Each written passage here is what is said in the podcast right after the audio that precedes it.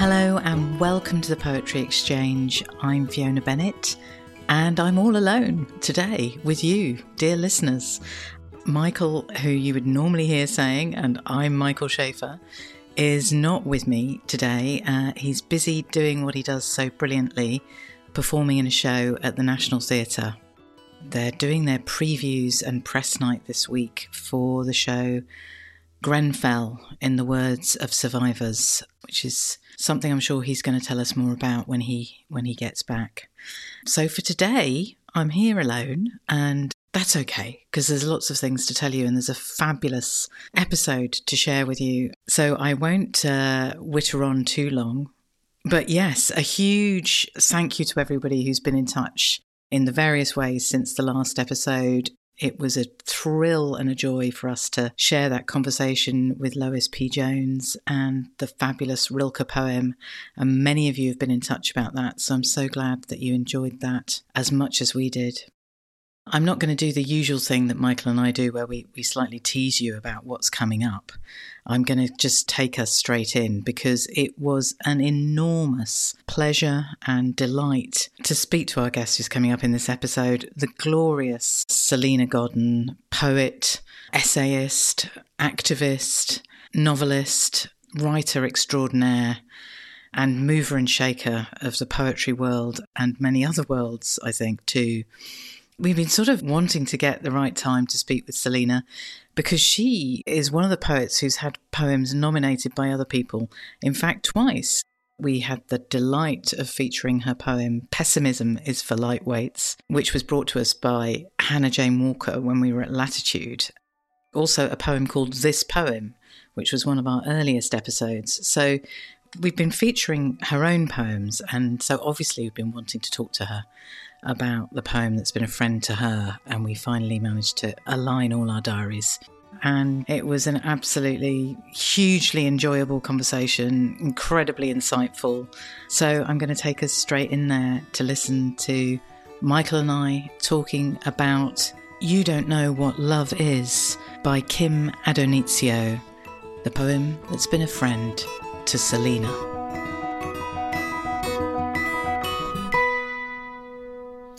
So I suppose we should, instead of just idle chitter chatter, t- talk to you about the, the poem that's been a friend to you. Well, before we do that, can I just shout out some of the poems that are also friends to me that we're not going to discuss? Please do, yeah, that'd okay, be great. So here are some of the poems that are on my list. My list is great.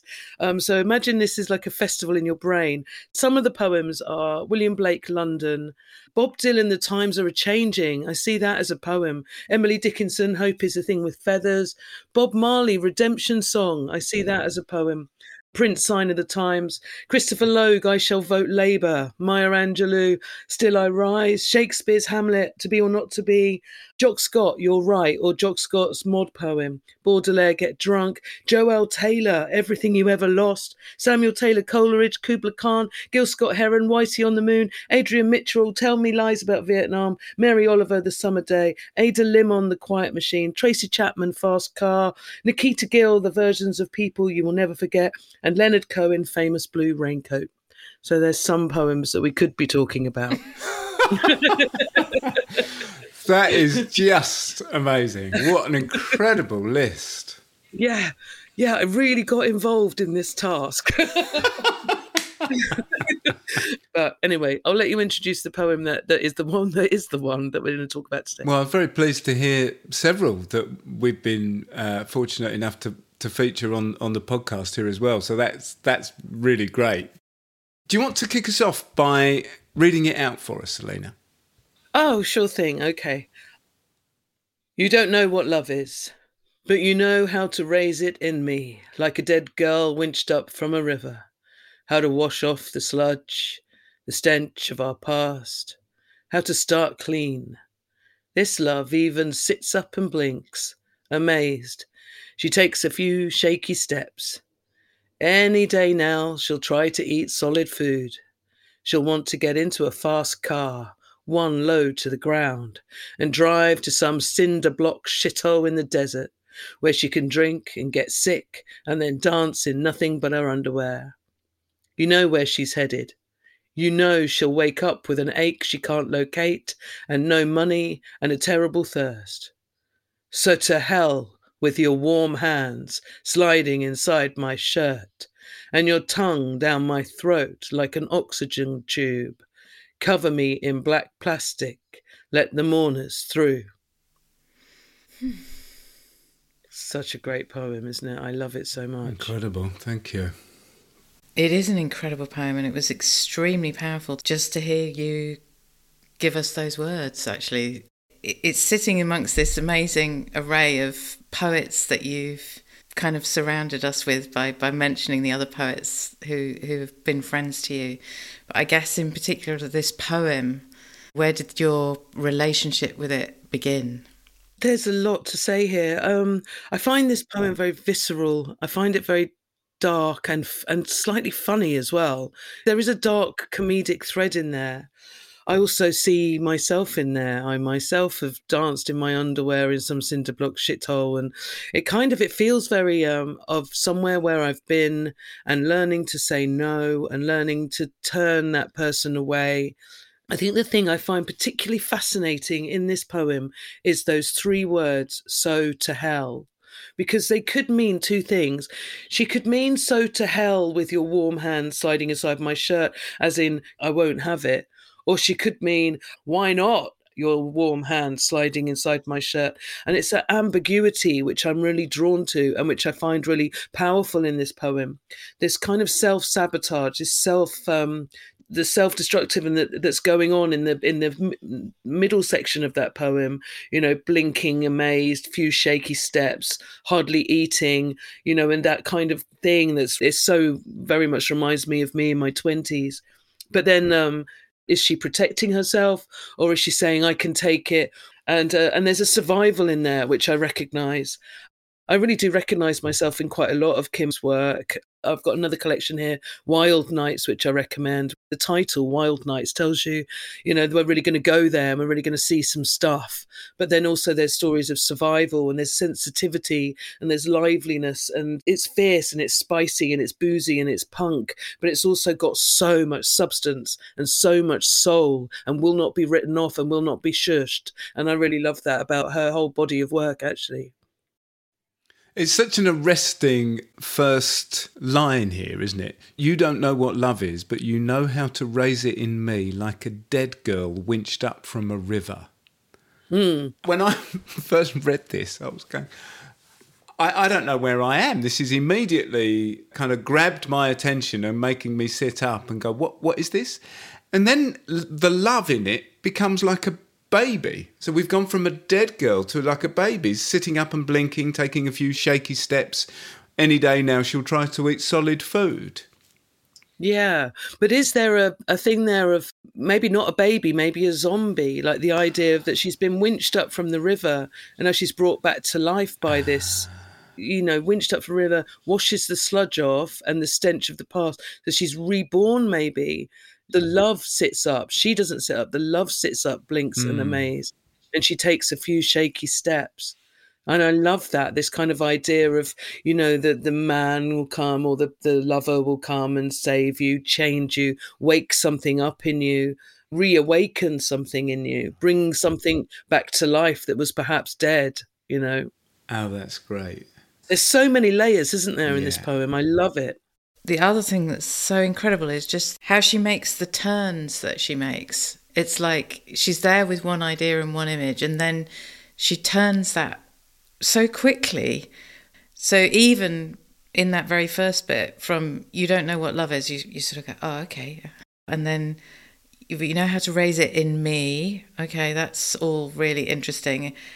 And then, like a dead girl, and you kind of go, oh, okay it's incredible the turns in it, isn't it? Yeah. Which I yeah. suppose is maybe like I don't know what you would say about this, Salena, but maybe that's a kind of body imprint in the poem of the kind of turns that you might be in in this kind of experience. Yeah. Yeah. She's not passing blame, but she is saying, I mean, who is she talking to yeah. when she says, you know where she's headed, you know she'll wake up with an ache she can't locate and no money and a terrible thirst? Is it you know, as in she knows I know, or is it you, the person, that you don't know what love is? You see, Mm. that's really ambiguous and Mm. gorgeous as well. Mm.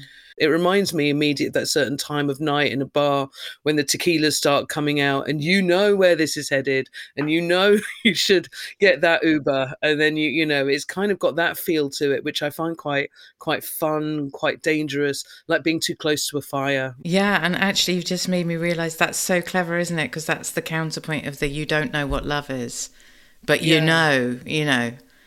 Then she's kind of using that phrase in such a different way and such a different context. Yeah, it's such a clever poem. I'm just noticing that um, how to wash off the sludge, the stench of our past. So this is an old lover. Yeah. There's a real history here, isn't there? Yeah, actually, I hadn't even noticed that. It's our past, isn't it? It's not my past or his past or their past. Yeah, that's interesting, isn't it? And then that next line, how to start clean. So that does follow on. That kind of when we're having a fresh page, a fresh start, we're back together, it's going to be fine, but clearly it's not. you know, yeah. This feels feels like when you shag your ex. Yeah, mm. Yeah, yeah. we're all knowingly Well, I guess it's also in that you know how to raise it in me. Yeah. It's definitely the bad ex. It's not a happy ex or a fated love. It's someone that brings out the worst in her, you know, that brings out this, you know, destruction and the sabotage and the the fast car low on the ground. So we're go we're even getting to the destination in a dangerous way. We're going somewhere dangerous dangerously. Hmm. We all love a bit of danger, don't we? Come on. yeah. well, we think we do until we're dancing in our underwear and and can't get our way home, you know, and no money and a terrible thirst, you know? Yeah. For me, I was like, she'll want to get into a fast car, one low to the ground, and drive. I'm just saying, yes, yes, immediately. you know, it just took me, you know, going from that kind of very scary image of something skeletal starting to begin to eat solid food into the kind of an energy of release and drive and freedom. That's what I mean about this kind of switching from one mode to another. She just does Yeah. that within the same line. I think it might have been Auden that said that in any line of poetry, there must be more than one thing happening. Hmm. And I think if I was ever going to have to try and offer somebody a poem that demonstrates that, I think this is going to be my new one. Yeah. I think what I love about it ultimately is there's no shame in it. There's no guilt or shame in it.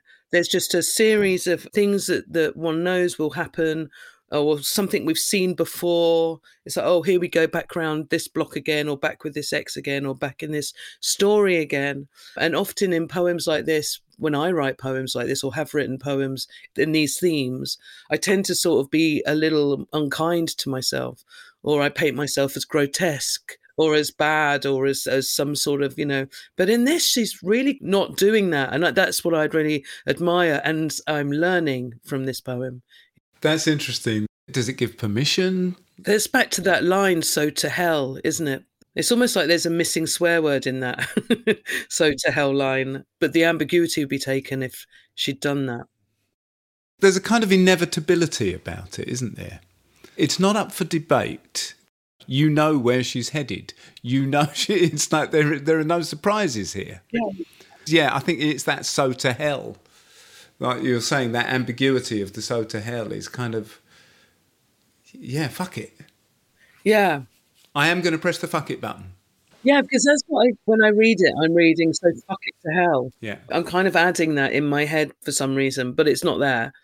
There's something so powerful about just the way she's used that there. And then that last line, let the mourners through, is gloriously um, melodramatic. Like, just leave me here. Like, there, there, there's not one mourner, there's many mourners coming to witness, you know, that she's finally submitted or finally just died. Like, you kill me with your love. Like, you, you know, and th- there's something in that, I think. It's very gothic. Mm. Let the mourners through. Don't mind me. yeah, it's got that to it, which I love. It's great. And this other bit here where your tongue down my throat like an oxygen tube. Now, an oxygen tube is saving your life. So the analogy there is that this is a life-giving thing, and so we're back to where we were with those first lines of um, like the dead girl winched up from the river. So the love is bringing the dead girl back up to the surface to the light, and then the tongue down the throat like an oxygen tube. That's giving air. So this idea of like air and light and love comes from this bad place, you know, which I which I totally get. That's really good. It's got a very Mae West feel in that, you know, like looking for love in all the wrong places. you know, I really admire Mae West, and uh, yeah, and so there's a there's a real sort of yeah, like a sass to it, which I really love. Um, looking for a word is would it be sassy? Yeah, sort of spicy, sassy kind of like twist in there. You know, it's not at all a victim. You know. What do you know about Kim? Um, well, I got these three books just recently. This is a new obsession of mine. I know I'm really late to her work. I figure she's a good generation before me and was doing the very much the scene, the New York sort of scene. From what I can pick up, it's very Italian and and toughy and punky. And just from reading her work, you know, it's so I'm just going to say it, it, can be so stuffy, the poetry scene and poetry and literary festivals.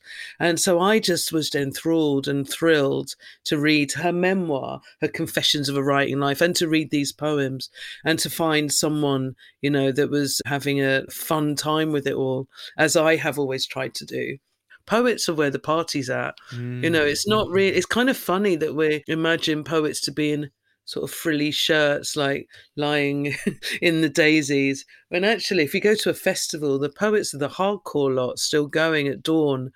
Well, the poets I hang out with are anyway. or maybe it's just me.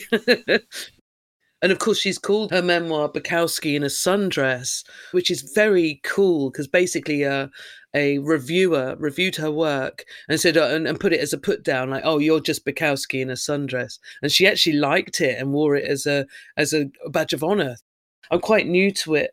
It's very boozy and, and badass and, and really reminds me of what it was like to be a woman in the 90s doing poetry and that kind of poetry rock and roll thing that um, I really signed up for and believed in up to a certain point.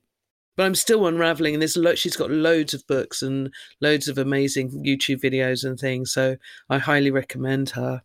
What a fantastic introduction. And I love this, what you're saying there about the Bukowski. You know, it feels that there's a freedom for men to have a kind of loose, wild identity in their art and you know, to put a fuck it here or whatever there. And and I'm sure this is all changing now, as many things are. But I I still feel that to find that freedom to voice, you know, yeah. into that wild full self is, is difficult. So the poets yeah. like Kim and yourself who give us that voice are really important to me. Thank you. And I, I really agree with you.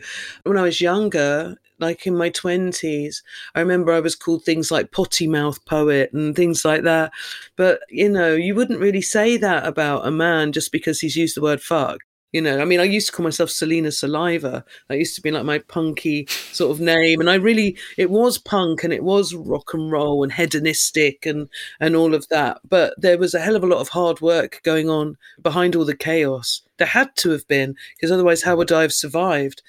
You're saying about hard work, and I think um, yes, and I'm really interested in you know how the poem is a friend to you as a writer. What what is she doing here that that is something you want on your shoulder when you're you know when you're um, at your um, desk? Okay, so first of all, it's uh, this feeling of a big sister, and it's kind of someone that went before me and then it's this feeling of recognition and somewhere where I've been and somewhere where I still go. Um, it's that unapologetic thing that I was talking about earlier, that there's no shame or guilt in it. There's there seems to be a real fierce thing in there running through all of Kim's work, actually, that I really admire. And yeah, it's just not prissy. I don't really like prissy poetry. I like poetry to have a bit of spit and fire. I like poetry to have a bit of fury and a bit of pepper on its tail. And and Kim really does that for me, and I, I like that in poetry.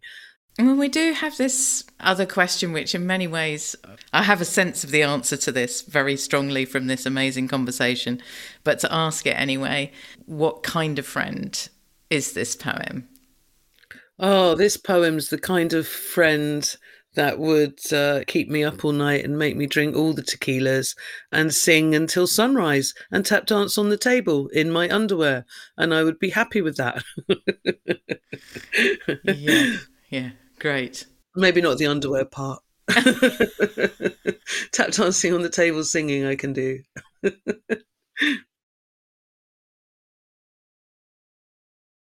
Kim Addonizio, you don't know what love is. You don't know what love is, but you know how to raise it in me, like a dead girl winched up from a river. How to wash off the sludge, the stench of our past. How to start clean. This love even sits up and blinks. Amazed, she takes a few shaky steps any day now, she'll try to eat solid food. She'll want to get into a fast car, one low to the ground, and drive to some cinder block shithole in the desert where she can drink and get sick and then dance in nothing but her underwear. You know where she's headed. You know she'll wake up with an ache she can't locate and no money and a terrible thirst. So to hell with your warm hands sliding inside my shirt and your tongue down my throat like an oxygen tube. Cover me in black plastic. Let the mourners through.